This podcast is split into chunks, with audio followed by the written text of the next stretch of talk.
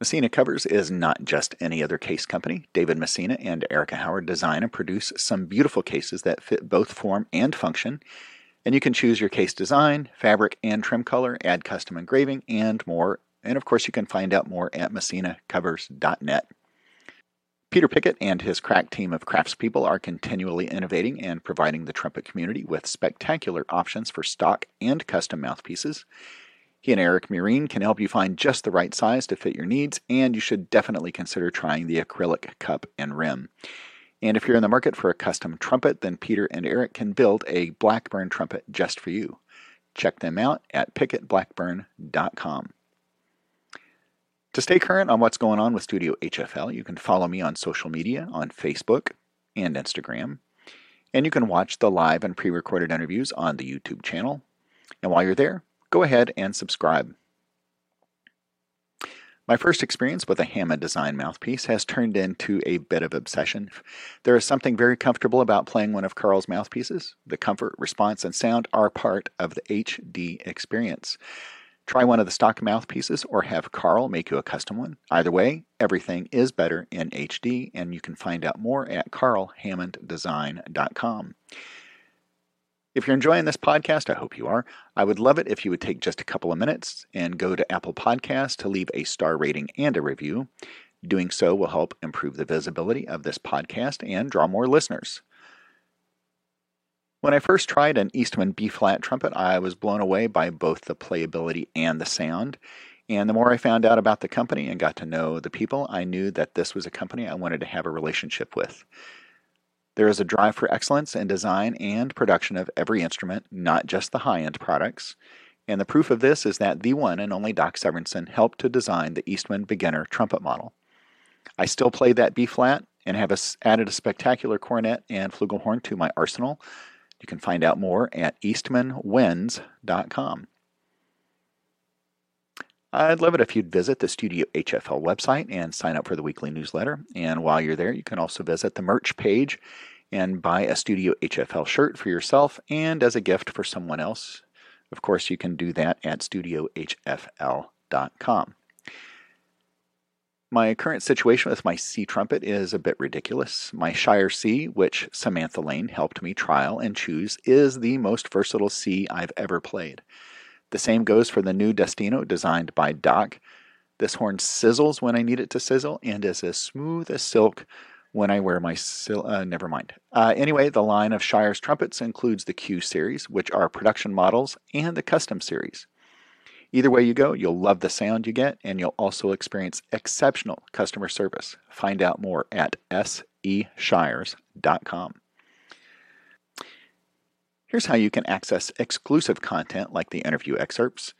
I'd like to invite you to become a part of the Studio HFL community by going to Patreon and choosing from one of the four tiers of support. You can help to financially support the show for as little as $36 a year. That's only $3 a month. Benefits include exclusive access to interview excerpts, a behind the scenes report, an invitation to be in the room with a guest during an interview, product discounts, and more. You can join the community of faithful supporters by visiting patreon.com slash studiohfl. And now, on with the interview. How you doing, old friend? Long time. I was just trying to to think the last time I saw you. I mean, of course, I remember being at Butler and and in your your film class, and I know uh, I've seen you a few times since then. But um, no, I think the restraining order has done its job and kept me away from you so, now it's it's been it's been at least uh, well 15 20 years. Yeah. I mean I, I did you do some work with jose valencia uh-huh. and uh, orchestra project? Wasn't that the name of that group? Yeah yeah. Were you in that were you in that group? I i did a little bit of work. That was maybe the early 2000s so maybe you know could have been around that yeah yeah. You guys you played in the in the the uh, duck pin alley the bowling alley place I I was not part of a okay. that group. Okay. But, yeah, he's yeah. done he's done a couple of my pieces back when he had his his little group and yeah. yeah. yeah. I missed that. You know, that was a he had a really good thing going with that. I he did, and and I, you know, I went expecting not much. Just you know, he's a good friend. Like, good for him. You know, I'll go support him. And in the middle of the performance, I'm like, crap, this is they're doing really really well. And I think for Peanuts, if not completely pro bono, it was pretty pretty terrific. Yeah, we did. We played for free, but you know, it was one of those things where it, it was a pretty tight knit group. We all knew each other. We, either we'd all gone to school together, or, or we've all been working right. in the regional orchestras together, and right, yeah. you know, so yeah, it was. Uh, I don't. I think we would all yearn for even that right now. Oh, you know, no, not not. Yeah. I, the last live performance I went to was early March. I had a piece done at IU. They commissioned a piece for their new music ensemble, and and went down to Bloomington, um, spent the day with the composers and then the rehearsals. And that's when they were just starting to talk about, well, you know, keep a little distance and maybe don't hug. And I was hugging everybody, David Dzubay. I love all those guys. And then the next week is when everything shut down. So yeah, that was my last live performance. Yeah. Yeah. Well, you know, it's uh, I've done a couple of things. Uh, a couple of regional orchestras have done some early recordings of Christmas programs, you know, and they're going to stream them later this month. But yeah, uh, you know, that's it's still not still not the same. It's okay, but it's not the same. Some apparently some orchestras in the U.S. are doing things. Um, there, but ISO, ICO, definitely not. They're gone for the whole year. I had a huge, uh, I think one of my most important pieces scheduled for the ICO uh, two weeks ago and um, my my big World War II anniversary piece. Oh yeah, for my dad who was in the Pacific Theater, um, and at the last minute they just pulled the concert, and that was that was. But you know, yeah. Everybody's in the mess, so we can't claim victimization, right? Right. like, right. oh, woe is me. Well, woe is everybody. So yeah, yeah, and yeah. and what do they see? Just as a rising tide lifts all boats, you know that that ebbing tide uh, sinks everybody too, right? so, That's really true. When, so, when when when were you a Butler? Remind me the years. I'm glad you said years because that's true. Uh, I started there in 2003. Started my master's. 2003, and, uh, master's. Okay. And I was there for two years. Then I took five years, whatever it was. I came back in 2000 and did a just in time to to finish my degree. Ah, so, okay. okay. And I think it was that 94, 95 time when uh, I was part of your film music class. And one of my first times doing this, doing the class. Oh, you're kidding. No, I never would have known. It was it was it was a fabulous class. But you know, oh, that's good to hear. Yeah, it was a, it was the prototype, mid '90s. Yeah. Oh yeah. wow, we were the guinea pigs for that then. wow, well I'm glad I survived that. But you know, my uh, my five or six year old son came with me to a class or two, and I remember it kind of put the kibosh on something you were going to teach that day. You're like, well, I oh, guess we can't. Do you remember that? I totally remember that. I, I totally remember that. I was like, whoops, well, I can't show that clip right now. yeah now. and i felt horrible because you know no, well, no no no no oh uh, that's funny what a great memory yeah but nick is now 31 with a four-year-old daughter and Good lord i'm a grandpa right oh my god congrats yeah. i just became grandpa in july oh congratulations fantastic yeah yeah boy or girl a girl in connecticut so we haven't met her yet we do oh, Zoom. oh gosh yeah where's your where's your kids uh, they are down in Greenwood, just oh, on the perfect. south side. So you can you can see them a little bit. Yeah. Yeah, that's good. That's good. Yeah. Yeah, yeah. We're we're well, hoping in the spring we'll go out to Connecticut and meet her. But thank God for Zoom. Thank God for this, man. Right. We right. I mean, times a week. Yeah. It's a lifesaver in many ways. It's a lifesaver. Yeah. Yeah. yeah. Yeah. So, oh, that's um, Ryan. I totally remember. There are very few things I remember as I get older, but that I totally I can I can just close my eyes and see that. Uh, well, there goes those two things. I can't. Yeah. Well, do you do you even recall what they would what the clips would have been? Uh, I'm, it, it, I'm sure. Um, there were there are three or four things in that class that are a little racy. It wouldn't have been horror stuff because there's most of the horror stuff I show is kind of corny, 1950s, you know, right. cornball right. stuff. Uh, but there are some racy things with John Barry uh, and a couple of other guys that um, that uh, you know. I, I, asked the class first, you know, you know, this is a little R-rated, and and you're all grown ups. Are you okay with this? And every yeah. once in a while, there's there's a girl that says I need to excuse myself from the class and then come, and that's fine. Um, so probably one of those one of those things. There's a there's a, a couple of Tom Newman uh, Thomas Newman mm-hmm. excerpts mm-hmm. Mm-hmm. that involve a little bit of skin, but the music is just so gorgeous. I like to do it. And usually the guys are like, yeah, yeah, yeah. right, of course. Yeah. Right, right, right yeah i'll wear my trench coat next time i take that class right it's like so um, doctor professor i mean what i'm trying to think the right way to address you or or, or uh, you know hey you. I mean but mike. Mike. Mike. Mike. Um, okay so let me let me start with this. How long have you been at butler? Uh, 135 years. Wow, you were there in the founding, right? You were there yeah, the, the groundbreaking ceremony. um, I arrived in 1980. Uh, Larry, uh, I had, um, I just, uh, I, I was ABD, um, everything but dissertation, all done. And so I was on the job market in 79. Uh, and I had three interviews, luckily, mm-hmm. um, in the era where it was still okay to be a straight white man to get a job. but anyhow, I'm not saying that. Uh, and I had two offers. One was Butler, and the other one was University of Arkansas at Fayetteville, uh, which is a huge music program, but it's a big really? state school.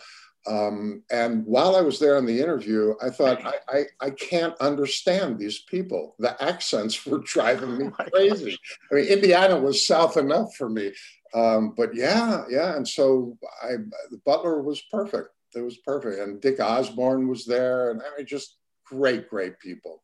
So, well, I'm grateful that you got the job there, or, or we would have never crossed paths. Uh, thanks, ma'am. Thanks, ma'am. So, I, have had some offers uh, since, but I always come back. I go in the interviews and come back and go, no, I love this place. And I can wow. do whatever I want. I'm the head of the composition program. I can do it however I want. So I stay put. Uh, you said Indiana was uh, south enough for you. Does yeah. that does that mean you came from uh, either Michigan or are we talking Maine? Or Canada? I grew up. I was born in Philly. I grew up in northern New Jersey. My dad. Ah, okay. Um, uh, my doctor was from University of Minnesota, so yeah, that was pretty north. Um, but yeah, I'm basically a North Jersey kid. I still drive fast. I still yell at people. yeah, I'm trying to see if I can pick up on any kind of East Coast accent no, in there. No, it's been it's been filtered out between Minnesota and Indiana. Um, and everything that people see on the Jersey Shore program, I never knew one person that acted or spoke like that. It really? really made me angry. This is not the New Jersey. It was a beautiful, beautiful state with good people. wow. Well, you know, I'm from Kentucky and I had a little ah. bit of a ah. twang when I came north, but it disappeared very quickly. Ah, no, you have like the perfect radio enunciation. Like, Why, thank you. Thank you very much. Oh, yeah. and you know, I, will tell you this uh, many times I've had people say, you know, you sound like Tom Hanks. And, yeah, yeah. and I, and I listen back and I'm like, I don't get it. I, you know, I, I can't hear it myself, but you know, maybe if, if Tom ever needs some voiceover work, then I might you know put my hat in the ring and see if I can do that. And you and you don't look unlike him. I've got that a few times too. Yeah, and your just your body language, just the way you move around is, not dissimilar. So well, yeah. there's no crying in baseball. That's that's my favorite Tom Hanks line. Right. that is that is a great line. That yeah. and Wilson, Wilson. Oh, right, right. God, one oh. I just saw, I hadn't seen it for years, Forrest Gump. That what a masterpiece. What what a masterpiece that he is and that movie is. Well, and yes, and even I mean, wasn't that right at the edge of some CG? uh, or some special effects that yeah yeah you know, was 20 years old and they were putting him in meetings with jfk and with lbj yeah pretty remarkable right. yeah. it's very cool yeah. um so eh, okay i i, I want to get the real background the real scoop yeah, on you is like what uh, what did you were you a vocalist piano player guitar what what were you how'd you get into music to begin with um, okay, I got to tell you, it's a really cute story. I'll keep it as short as I can. See this piano right here? Yeah. It's a beat up old upright. Now, in the other room in our studio, we've got a big concert Steinway and another grand piano. But this is this is what I still do my writing on this beat up old wow. instrument that my dad purchased for my mom when she was pregnant with me and she didn't want uh, ice cream and all that kind of stuff. She wanted a piano and take piano lessons. Wow. And she kept hammering. And finally, my dad said, Okay, we'll go get you a piano. And she took piano lessons until like a couple of weeks before I was born. And her teacher said, Claire, I think, you know, why don't you take a little break? No, no, I want to keep practicing. After I was born, she never played again until she was like a senior citizen. Oh, wow that's I, that's my favorite story of my life, uh, and I'm so glad that I have this instrument. It's all out of tune. Uh, the piano technician says there's really nothing we can do, but that's fine with me. It, if it sounds okay on here, it's going to sound great on a real piano. Um, so yeah, that that's really, I believe, how it started. Uh, there were four kids in my family. She tried piano lessons with all four of us and somehow she knew it was sticking with me differently than the others. Um, I gave a piano recital on the night of Kennedy's assassination. And my mom told me much later that the way you were able to concentrate, even though you were a kid, you were still, what, 12, 13, uh, 63, 60, I can't remember. It was 60, 62, 63. 60, yeah. Okay. So I was 12 or 13 years old, and she said the way you were able to concentrate and play at the recital was, was pretty remarkable, and it shows that the music's in your heart. Um, shortly after that, I broke her heart and said, I want to play rock and roll. I got guitars, I got banjos. You know, the Beatles were hitting, the Rolling Stones, Jimi Hendrix. I'm like, whoa. But then in college, as a theater major and a philosophy major, uh, I took a girlfriend a date to the Philadelphia Orchestra.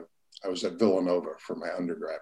Mm-hmm. Um, I took a date to the Philadelphia Orchestra to impress her how kind of cool and sophisticated I was.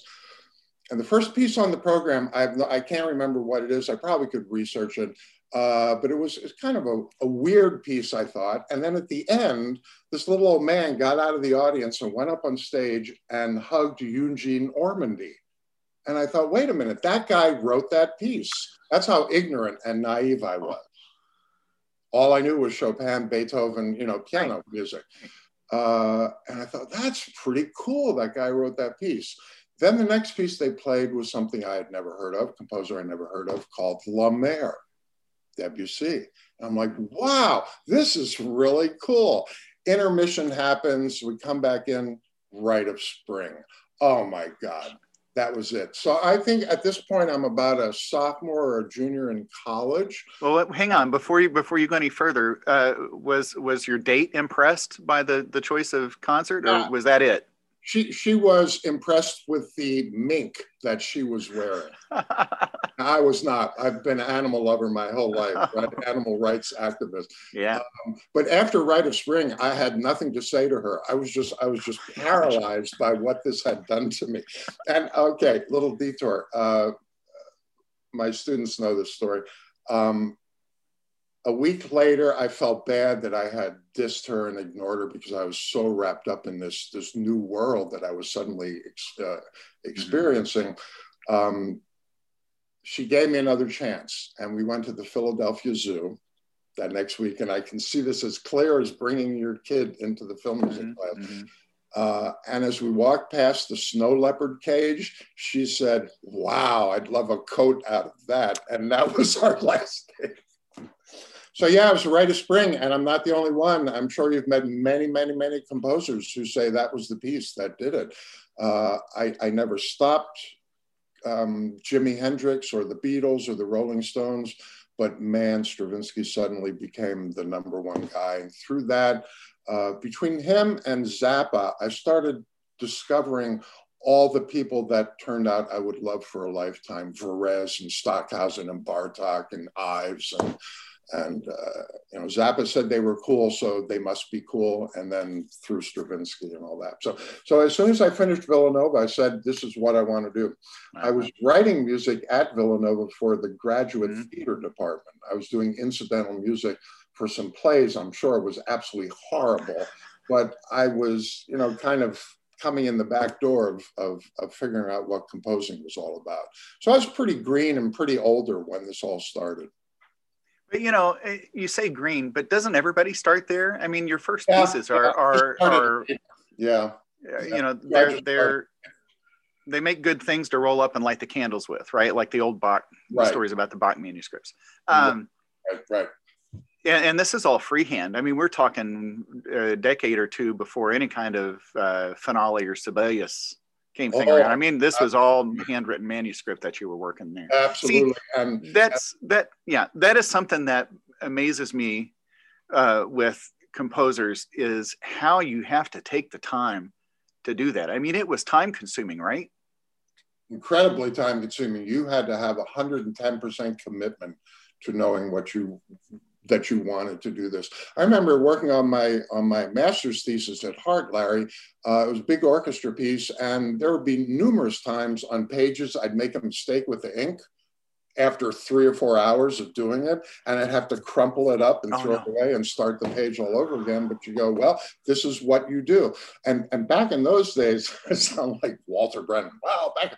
Uh, we were so happy that we had a special kind of paper that had been developed in the 70s that was so much easier to work with than the manuscript paper from the 40s and the 50s.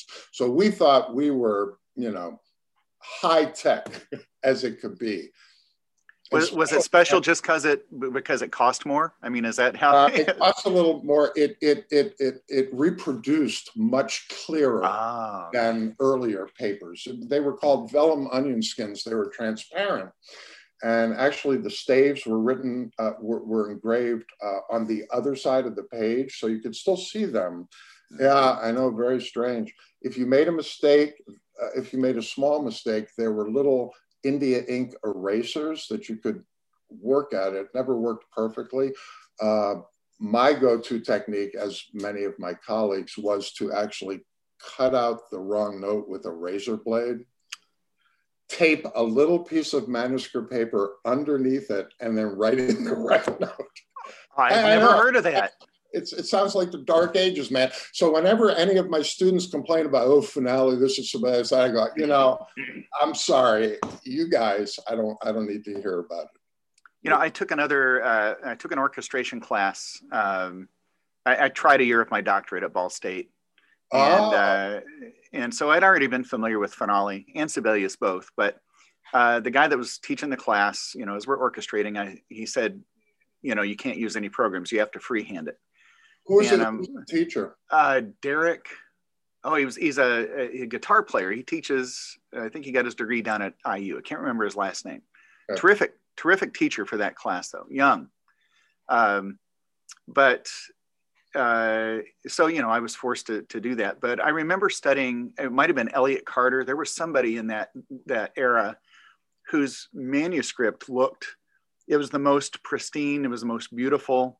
Right. And and I if it was him or not, but I'm thinking, how did somebody do this by hand? And you know, I guess there were tools, right? Certain kinds of tools that you could use for spacing and and yeah. that sort of thing. Yeah. But uh, yeah. Um, so did did you hang on to any of that early work that you did? Do you have? Oh, I still have all that stuff, and and uh, all that stuff's published by uh, MMB, which is now Hal Leonard, unfortunately. Um, but it's it's still in my hand manuscript a lot of those pieces there. And you know if you if you get some barber pieces or Copland pieces they're going to sell them no matter what so they don't bother putting them in finale. But but the copyists that barber and Copland those guys would use were that that was their job. That's all they did.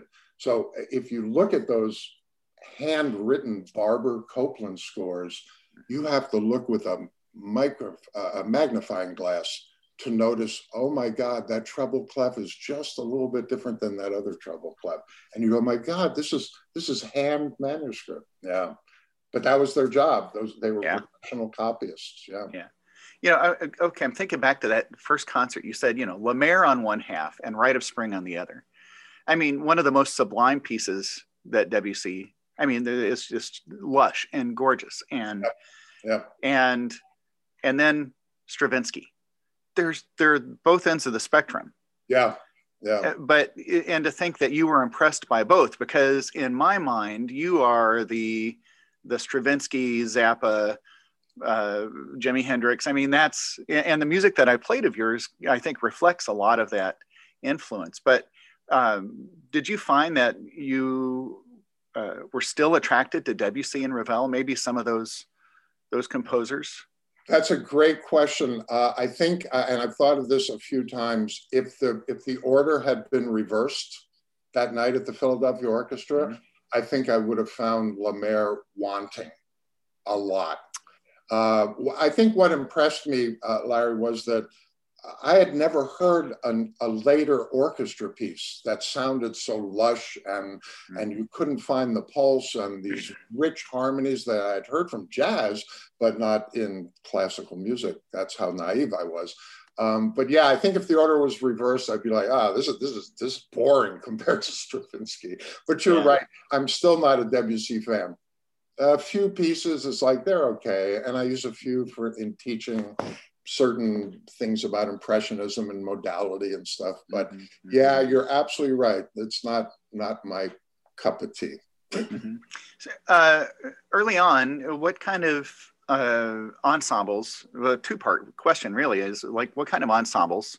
And then well, what styles of music were you were you writing for those groups? Uh, you mean my own pieces? What kind of ensemble? yeah yeah. Okay. Okay. Um, I've always stayed away from traditional pairings string quartet, wind quintet, wind quartet, woodwind quintet, brass. I, I, I thought a couple of things. One, I'm not that interested in it. There's so many great pieces that are already done, including pieces written, you know, yesterday that are great. Uh, I've always loved mixing heterogeneous eclectic groups. Uh, I just did a chamber piece last year that has three accordions, a double bass, a piano, two percussionists, a violin, and a tenor saxophone. I love that kind of, let's see, you know, what we can do, like a little kid in a candy store. Um, I, as a matter of fact, my miniature bio on my website for years was he grew up in New Jersey and has never written a string quartet. And I was really proud of that bio until about 10 years ago, Larry, I got a commission from a string quartet in Phoenix. And I'm like, oh. okay, I'll do it. So now it says, grew up in New Jersey and it has never written a woodwind quintet. That's oh, there you go. Yep. yep. Now, see, it, it, just because you say string quartet, you could have said, okay, I'm going to write it for four basses or four four violas, right? I mean, still yeah, a string quartet. And I love that kind of stuff. Uh, tradition. We're talking about tradition. Yeah, I know. I. yeah, yeah, yeah, no, I love that. I've got a good friend in Japan. He wrote a piece for nine double basses and solo double bass. And it's like, it's incredible, incredible sound. Yeah. I, I, I always love that. And I, I kind of credit my teacher at Hartt with that, who would say with his big, thick German accent, his big bald head, Mike, you know, you need to try different combinations. And that was new to me, but man, I fell in love with those different combinations isn't it fun to see what's going on these days though i mean you get on youtube and you see uh, well uh, uh, mark Ortwein you know he's got his sure. bassoon uh, quartet or octet whatever it is yeah. but you see yeah.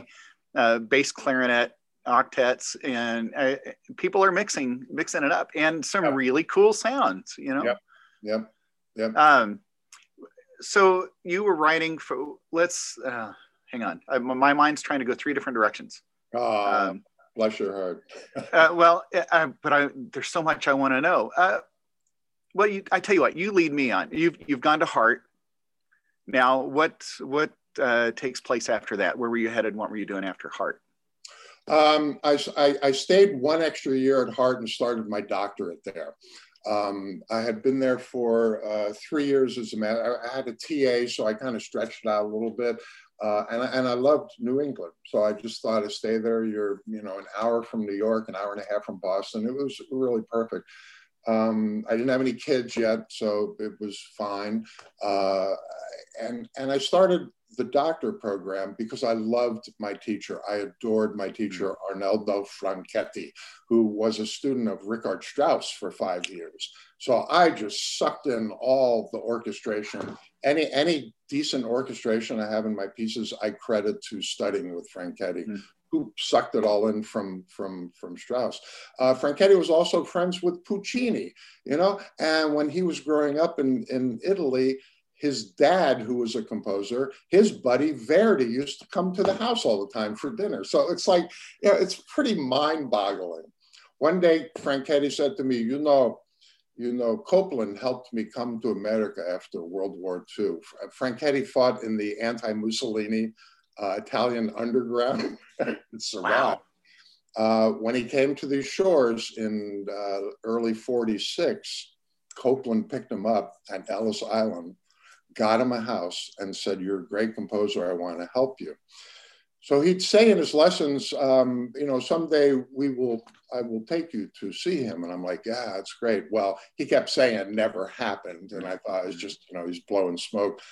One day, 6 a.m. at my apartment, Mike, come pick me up. We go to see Copland today. so that's how I hooked up with Copland. And then I, I went on my own number. Well, what, what was that like?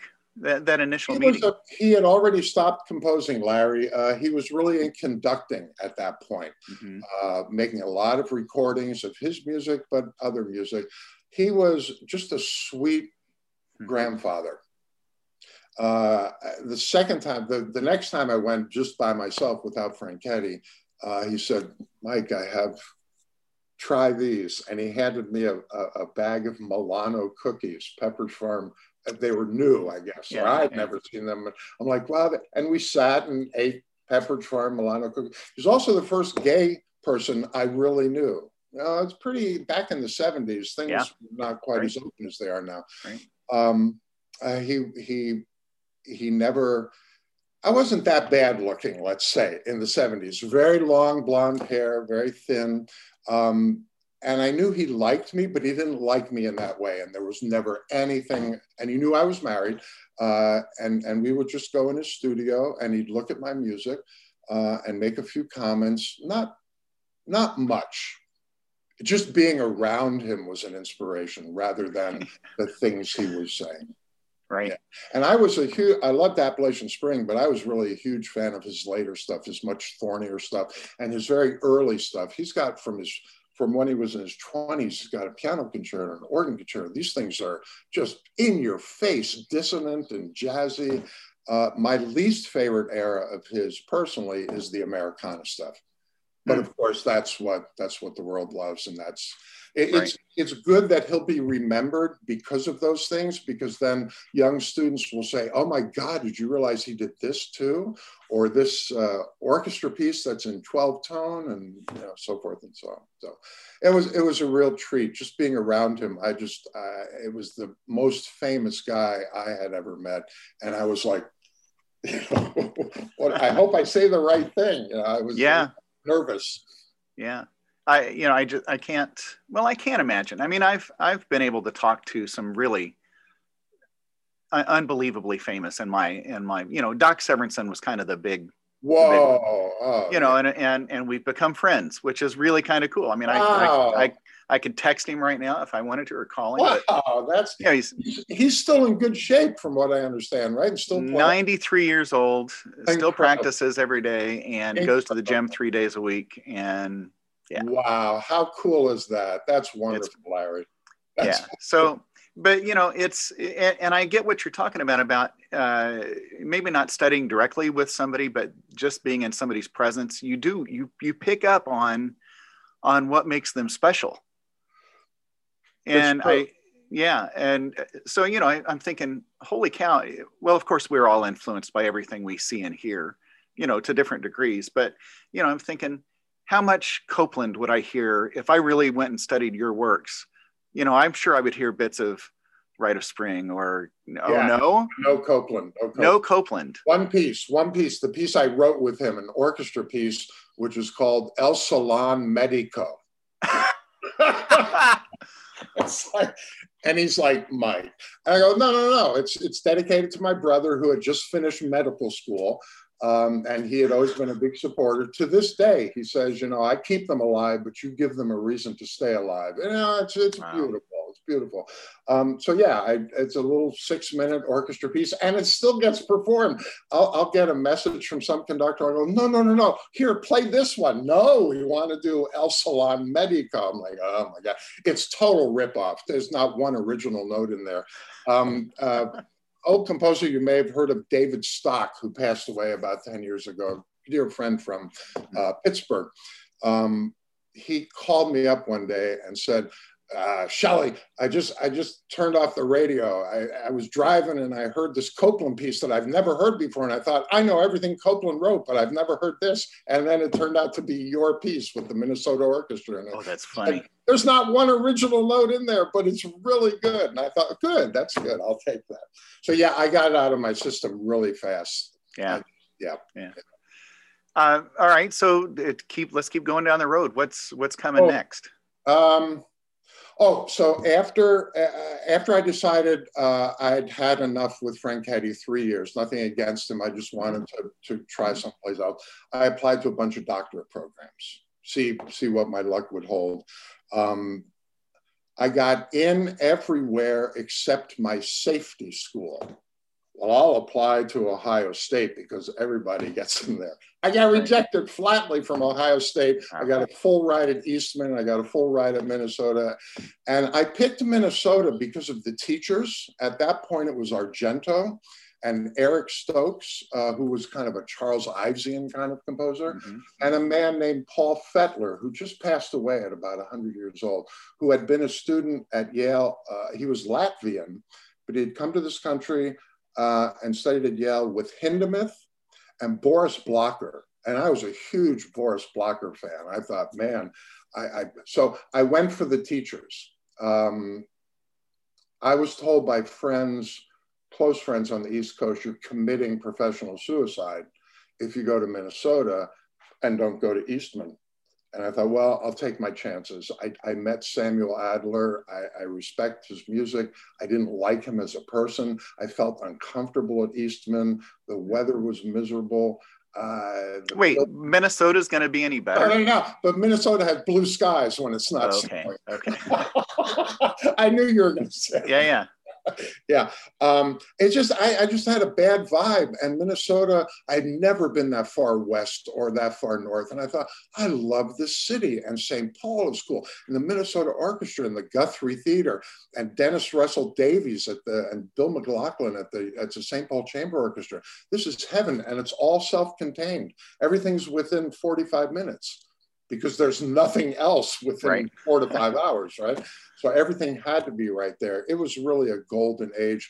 Um, you know the composer Steve Paulus? Have you come across? Yes. Yes. Yeah. So he was my buddy in my doctorate program. Him and Libby Larsen, the three of us were there at the same time. Yeah. Uh, very close, hung out all the time, pizza, beer all the time. Uh, I still miss Steve. That's one of the big tragedies that he Mm. passed away uh, so young, such an incredible composer. So yeah, it was a pretty uh, Minnesota Composers Forum started while I was there, which eventually became the American Composers Forum. It was the hotbed of new music. So I, I made a good choice. Yeah. You know, I, I've never thought about this until just now. And I, you know, I can imagine because I've done it going through bachelor's in trumpet, well, music ed, but then a, a master's in trumpet and, and then, you know, going into a doctorate in trumpet. And I know the progression, you know, yes, you're looking for teachers, especially at the master's and doctorate level, teachers that you, you meld with. But I'm thinking about it, to me, there's a logical progression. Okay, if I'm going to go to my master's, what am I going to focus on now? Now, if I'm going to go to my doctorate, what am I going to focus on now? What does that look like for a composer? I mean, you you know, ha, what what does a master's give you? What does a doctorate give you? Or is it simply studying with those people at that time? That's a good question, and I think I think if you had asked me back uh, when I was naive and ignorant enough to not know the answer, I'd say, "Well, I just like to do it." And I think these teachers are cool, without thinking of the future or, or without thinking about the practical, the reality mm. aspect. Mm-hmm. I just wanted to learn everything I could, and I just wanted to write music all the time. Um, it's different now, and how I advise my students is still for me still i'm old school. The bottom line is if if you if you love doing this and you want to do this before anything else then just do it. You'll find a way the world will find a way to absorb you and support you. There's always room for another good one in my opinion, or another hardworking good one, especially. Mm-hmm. mm-hmm. Um, so I was pretty naive, but I thought I, I love university life. I'd like to be a teacher. And mm-hmm. after being around Franchetti and then my teachers at Minnesota, and even my my theater professors at Villanova, these guys were the coolest thing. I thought this is a great life. You know, you just work with young people and and you share ideas. So I kind of knew that's what I wanted to do. And in order to do that, you had to be certified with an, a, a, terminal mm-hmm. degree. Mm-hmm. I didn't learn that much more in my doctorate degree, but I got a lot more experience. Yeah. But uh, the way I was when I finished my master's is pretty much the same way I was when I finished my doctorate. But you need that certification, um, you need that official degree. Uh, so I, I, thought I'll pursue it, but I'm going to be in a place that I really enjoy while I'm doing this thing, and that's mm-hmm. the other reason I picked Minnesota. I, my one of my best friends in the world, Elliott Schwartz, who was like my big brother, he said, "Well, you'll probably get a job in the Midwest." Well, he was right. but I'm glad. You know, I my kids live on the East Coast. My son lives in New York. My daughter lives in Connecticut. And I love going to visit them, and I love seeing where I grew up, and New York City was my town. But man, after four or five days, I'm ready to leave, and it's probably partially my age, but uh, yeah, yeah. I'm, well, I th- I think you're a little too laid back for Manhattan. You know, I, I think so. I think so. I think you're right. I, yeah. I'm, I'm a little, maybe a little too gentle. Yeah. Yeah. One of the first pieces I remember playing was uh, was with Butler Symphony Orchestra, and Stan DeRusha had programmed I, I can't remember the name, but it, it honored uh, Indiana uh, figures like uh, was James Dean. Oh yeah, uh, spirits. spirits was spirits piece. Yeah. How many movements were that? Were there in that? Stan, man, Stan. Um, uh, six movements. Six. Yeah, six infamous Hoosiers. Um, that was a fun piece. That was uh, it's like composer dream come true number one. I was just sitting around uh, doing something and the phone rang and said, we'd like to commission a piece from you that 30 orchestras will play and we'll pay you a lot of money. And I'm like, okay, you know, this is a crank call. um, yeah, it was a dream come true. Every orchestra in the state and then eventually many other states played it. The one orchestra that refused to do it because it was too weird Want to take a guess? Oh, ISO. Name begins with Raymond.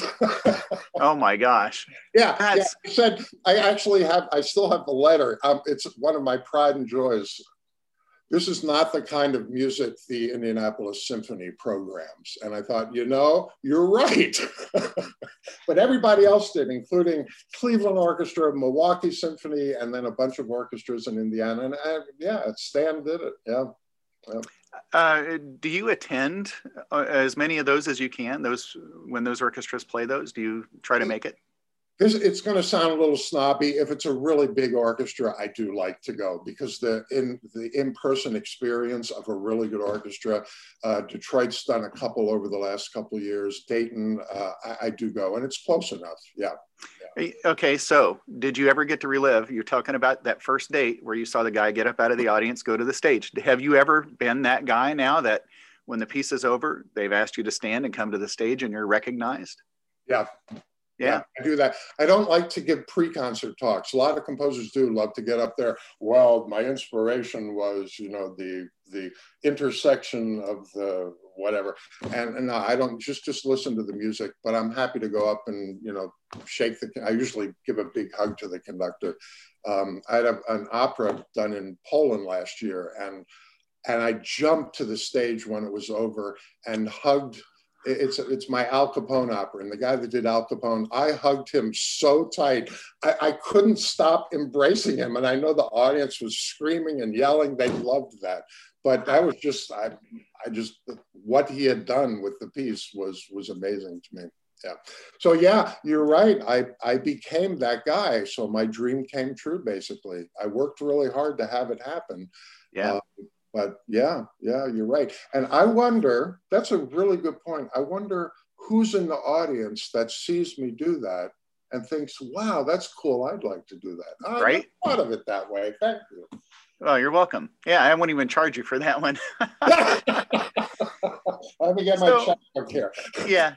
Um, okay. So, one of the things that, of course, fascinated me about you was uh, while I was at Butler, I had the opportunity to take this uh, course on film music. And I'm in there, and it might have been, it might still be the coolest class I've ever taken.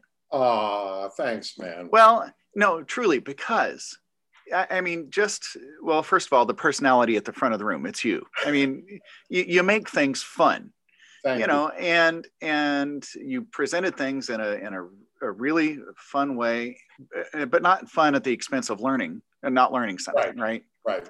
Right. right. And so I'm thinking, all right, 20 some years after I've taken that class, I still don't go to a movie or watch a movie at home and not think something about the soundtrack I've just listened to or wait until the credits. You know, you have to wait and see who did the score this time. Right. And then you and then you start guessing, right? I remember Jenny and I were taking, all right, you, you think it's a uh, Thomas Newman or Randy Newman. Oh, I don't know. I think it's probably uh, James Horner or some, you know. But yeah, you've that really, it, and I think that's what classes of any kind are supposed to do is to open your mind and yeah. get you thinking about. Uh, and so yeah, that's that's so. Thank you for you know even if we were the guinea pigs in that class, I'm glad we were the guinea pigs, and uh, you're still teaching that class. Yeah, if I think back the generation that you did it, I probably walked into class every night with a giant box of VHS videotapes. yeah. And they were all cued to the exact scene. And then I'd have to go home that night and re-cue them for the next year. Now, half of the stuff I use is on YouTube. And oh. and uh, years ago, I took all my VHS tapes uh, that I had recorded myself, mostly from TCM uh, and switch them over to DVR, DVD-R. Oh yeah. Uh, and so half YouTube and then a small little package of, uh, of DVRs that I bring. Mm. It's a little easier. Although I think I'm going to offer the class this summer uh, it may or may not go. If it doesn't go, that's fine, and then that'll mm-hmm. get. I'm not going to do it again. It's it's been a, a, a, blast and a fun ride to have students like you mm-hmm. in there. Uh, yeah, I've been accused with a wink of the eye. You know, you've ruined the movie going experience for me forever because all I do is listen to the music. I can't pay attention to the plot. So yeah. Yeah. So let's talk about you as a film composer. Or I think didn't you even say you had uh, you used a nom de plume sort of as uh, didn't you work under a different name? Uh, while I was working on the book, which I think came out after you had taken the class. Yep. You took it in the midnight. The book came out in '99, and actually it was because of that class the um, that I had done it a couple of years. The the publisher in LA knew about me and said, We'd like you to write this book because you're a concert guy who really appreciates uh, and embraces film music, but you're not in it for any political reasons. If we if we hire a film composer to do this, it's going to be all political and you're going to be looking for a gig. You're not looking for a gig. So yeah, yeah, I jumped at that opportunity and I interviewed, I think it was a dozen or I can't remember how many composers, really in-depth interviews um, I had everybody that I wanted, except Jerry Goldsmith. Never mm. able to uh, track him down through his management, and we had to go to print. Um, where was I going with this? Uh, oh, yeah. So during the course of, of interviewing, I'd go to LA many times to interview these guys. Uh, and I'm thrilled because now everything's done over Zoom. I had to go to LA and go to Elmer Bernstein's house and go to Marc Shaiman's house and go to Mark Isham's house, the trumpet guy, right? Uh, it was a blast. Mark Isham's a Scientologist, and in his house are pictures of of, uh, of um, L. Ron Hubbard everywhere. I mean, it's just great, just really. Yeah. Um, so yeah, during that time, a couple of the guys I got to know uh, kind of second tier film composers like, hey man, you know, if you're coming back next month, you know, I could really use some help with this picture. You want to help? Uh, there are a couple of pictures where I got handed uh, multiple thousand dollars in cash. And my name's not on it anywhere. And I thought this I'm is gonna I'll ed- I'll edit that out for you. You don't have to worry about it. yeah, yeah. One of them said it comes from a Colombian drug cartel. That's where the funding was coming from. I don't Wow. know. I don't know anything about anything. It was just fun. And I was just like a little kid, you know, I don't need the credit. That's fine. Uh, but that, that lasted very briefly.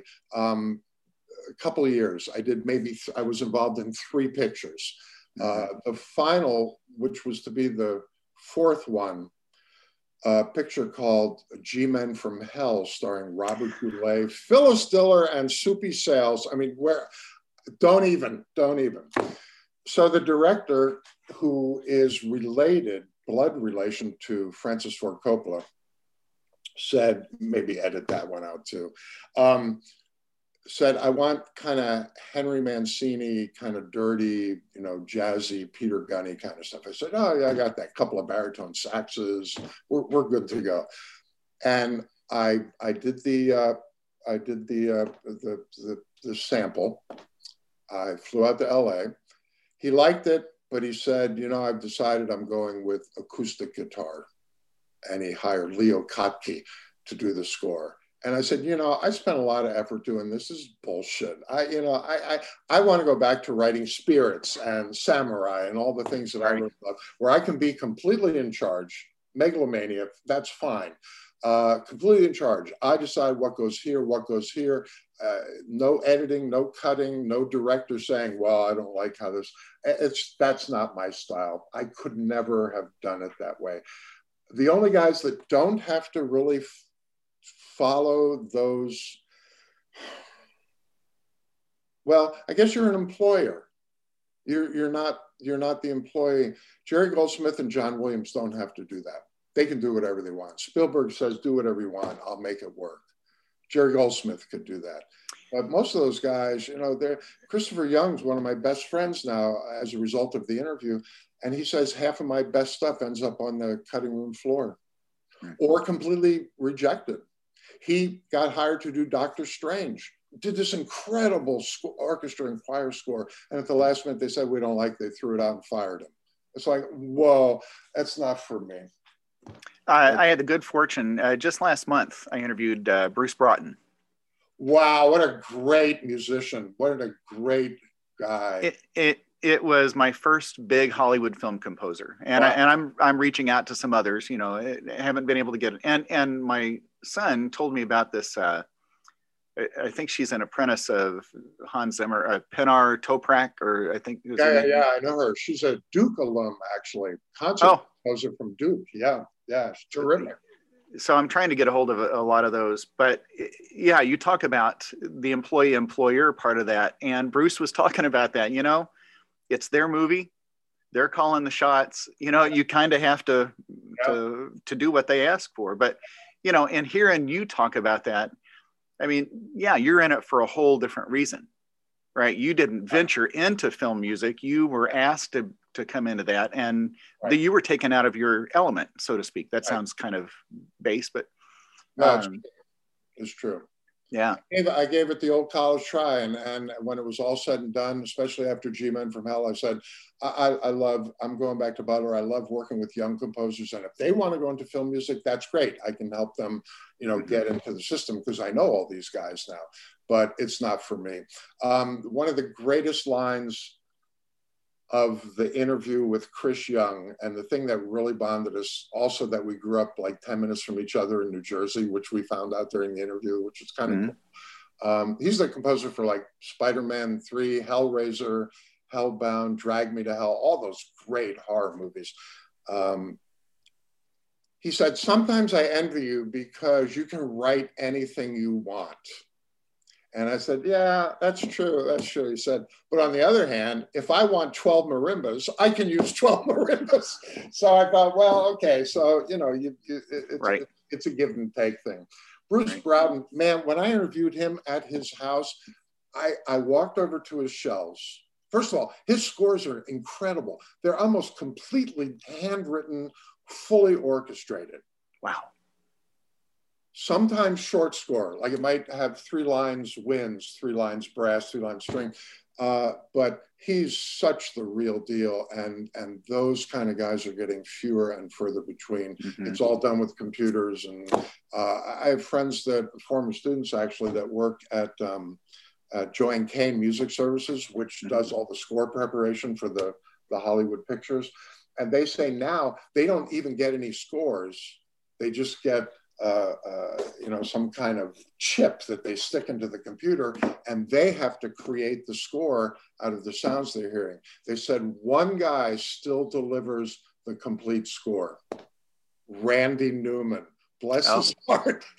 He said everything's right there. It's almost indecipherable because his manuscript is so horrible, but it's all there. All the meter yeah. changes, all the yeah.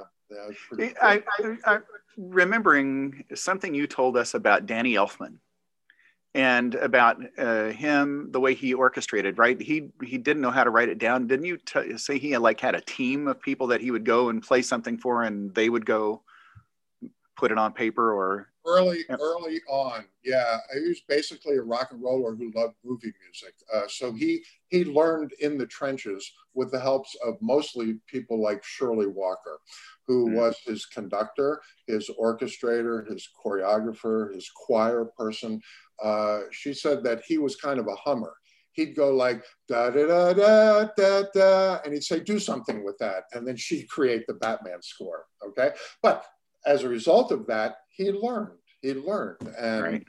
it was it was pretty quick that he started basically doing all his own stuff. But those early Batman, Edward Scissorhands, uh, he'd have a little tune, and Shirley Walker. She even showed me when I interviewed her. She showed me a score, and she said, "Here's the uh, Darkman score. This is all my handwriting." Wow. yeah, yeah. yeah. But at the same time, she'd be the first one to say he's a brilliant musician. He just needs to learn how to do this notation stuff, which yeah. eventually he did. Yeah. I, I, before I forget, uh, tell me the name of the book that you're referencing, where you interviewed all these people. It's called The Score, published in 1999. Um, and uh, can I get it on Amazon or where, where can yeah, I find it? Yeah, yeah, and I think one of the reasons it's still selling okay 20 years later is movies don't go out of the movies still exist, and there are four composers in there that have passed on. So I think a lot of people uh, buy the book because it's like they can see what did John Barry say and what did Elmer Bernstein say. But see, that's another reason I really value being able to do these interviews, is because now I have archival. Right, if somebody wants to know something about Michael Schelle, right, I've got I've got some footage that will give them some some sort of interesting no well it gives them some interesting stuff to listen to right but right. i mean that's exactly what you did was you you had the opportunity to document these people yeah. and their contributions and their stories right i mean that's so i, I want to get a copy of that but i want to i want to get you okay, hold on uh, one one second detour i don't want to use a dirty word I won't use the dirty word. You can. I'll, I'll, edit it out. Okay. So I'm interviewing Terence Blanchard. All right. Mm, yeah. All the Spike, all the Spike Lee movies. Okay. Incredible trumpet guy. Is he a trumpet guy? Right. Yeah. Right. Yeah. Yeah. Uh, and he he did. I think his first picture was Jungle Fever. And he said, he said, Spike, I don't know how to write for orchestra. And Spike Lee said, just listen to La Mer and Rite of Spring. So I, I, told him about my first concert. We laughed, we bonded like crazy. And the reason I'm bringing this up is the he's such a just a you know New York jazz guy. Every fourth word in the interview was the MF word. And so we get the transcript, we we transcribe the interview. We're just dying, me and the editor and the secretary who's transcribing. So the editor taught me he said, if we leave them all in, it dilutes everything. We have to handpick the five or six that we leave in for impact. And I, and I found out that day the rule of transcribing an interview you can delete anything you want, but you can't add even a the or an if or anything. You can't add any of that. So we deleted about 20 MFs and left a few in for, for the impact. But he was so cute, so innocent, like, I don't know what I'm doing. Yeah. but yeah. you never know it. His scores are terrific. Yeah. Terrific. Yeah. Uh, maybe he's a Samuel Jackson wannabe or fan, right? I mean, because that's that's what he says in every movie at least a dozen times. Yeah. Yeah. Uh, but yeah, I want to get a copy of that book, and I want to have you autograph it. I think that would be a, a nice My thing. honor. to have. so My we're close enough. We could we could make that happen at some point. Can But, make that happen. um, you you talk about transcribing. I now have this program where I can I can download this interview after we're done, and it will uh, it'll transcribe it for me. But it's not even close. It's not even close to being accurate. But what I've learned, it has this feature where it will remove filler words, uh, like, uh, or repeated, like, like, Wow. and and I thought this is great, and I tried that on a couple interviews, and I listened back to, and it immediately, when you take it out of the transcript, it also edits the video. It, it's fantastic, Incredible. but you take that out, and the speech pattern now is different. I mean, it's the voice of the person you're talking to. But if you know that person, which some people listening, you know, back to this will know, they'll know that it's been edited. That's not their speech pattern. That's because if you take out the pauses, if you take out the all of those things, right? So I have done exactly what you're talking about. I've become a little more judicious. I leave everything in, and then I select what to take out because it's it is it's that's part of their speech. That's and it has an impact one way or the other. It's going to have an impact Right, on that. Right. Oh, that's wow. How many of these have you done, Larry? This I think is 147. Oh my God, I had no idea. So, are you archiving these somewhere? Can just the people off the street go check these things out? Studio HFL, which started out as okay, I, I'm I've changed it, but originally HFL. I want you to think like a trumpet player. HFL. What what do you think? Uh, I'll give you I'll give you the word higher, higher frequency level. higher, faster, louder. All right, it's it's a trumpet thing, right? higher, faster, louder. Got So it. Got it, got That's it. that's how it started. Yeah. And uh, musicians, like uh, not just composers, you're interviewing different musicians. Uh, Well, it started out as just trumpet players. So if you go to the first 50 or 60, it's trumpet. But um, so uh, his first composers, Jim Stephenson, uh, Yeah. Brian Balmages, and these are people that I know through Hal Leonard and uh, another FJH Publishing, right? They come to Uh-huh. town and and uh, uh, Mike, oh my gosh, forgot him from Hal Leonard. Uh, he comes down and conducts the sessions down here. But you know, those are the composers I've got. Uh, conductors, I, I'm trying to get some conductors. I got Matthew Kraemer from the ICO. good. Um, and this is another reason I was talking to you is, you know, I wanted, I got Henry Leck and Josh Petty, Susan Kitterman and Adam Bodoni, right? So I've got the, the locals because this is turning into a radio show in January. And I thought we have so much local talent that I know people are going to want to hear from. Yes, they're going to want to hear about Doc Severinsen, Sever- but um, you know, what about Michael Schelle? And and you know, here's somebody right. You can never be famous in your own backyard. Uh, Since I'll- we mentioned you. I'll, I'll uh, since you mentioned spirits, I think we've got to at least include a movement of that. But you'll have to tell me. everything's on SoundCloud. Uh, Oh, terrific!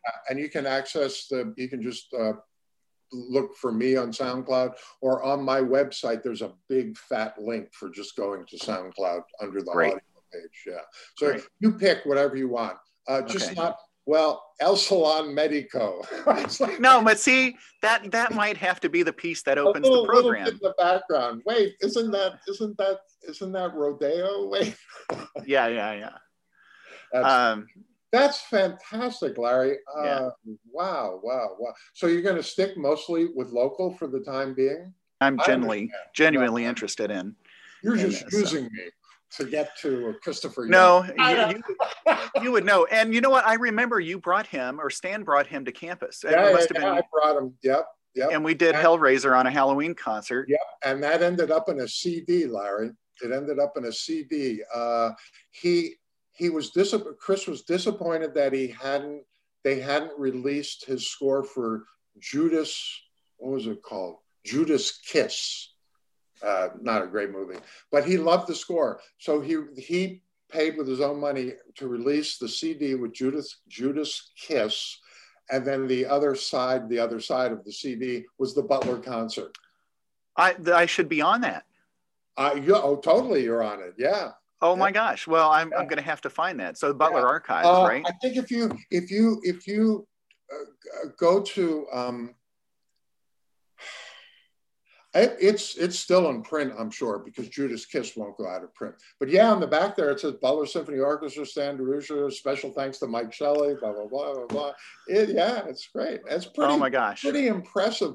Um, that was Eric Stark's first year at Butler, and I got him to do the choral parts for Species, which is all Penderecki kind of stuff, right? It's all yeah. blisses and smears.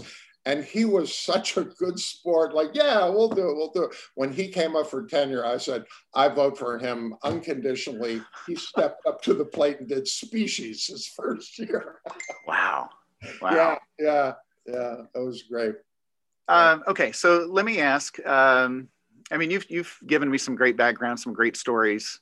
Um, it, it, doesn't have to be anything embarrassing, but is there something that stands out, you know, an, uh, an experience either in a performance or a, a composition or recording that you're like, yeah, this, and maybe it's, you know, the kind of I forgot my pants moment, uh, but, you know, so, something along that line. Like when you split your pants at the bowling alley with your. Yeah. Yeah. Um, there, there, there are a couple of negative things that have happened, including a couple of killer reviews. I had, I had one review where the the the, um, the headline was "Composer lapses into disgrace," but it was so bad that I ended up framing it and it's in my office, right? And it's right next to an interview. I had a piece done in Pittsburgh, Pittsburgh Symphony, and that critic trashed Penderecki. So I thought, you know what? I'm going to put this right here next to the guy that trashed Penderecki. Um, mostly good things. I think it's because basically I'm an optimistic guy. Uh, so the bad things, I, I, I, try to let them wash over me quicker and, and hold on to the good things. Spirit's a good example. Um, I, I think it was Milwaukee. I went backstage after the concert, and there were two little elderly nuns backstage with the habit and everything. Now, I grew up Catholic in New Jersey, so as soon as I see them, I'm like, oh, right? It's like, you know, oh, I feel safe. One of them came up to me crying, hugging, and she said, That Jim Jones movement changed my life. And i'm like i'm I, I, get the chills. I was i was i was i was sweating. I, it, it, it changed my life that i had affected her. She said i said i said wow a lot of people really have trouble with that movement because it conjures up the stuff and it's and it's you know it's a it's a really aggressive movement.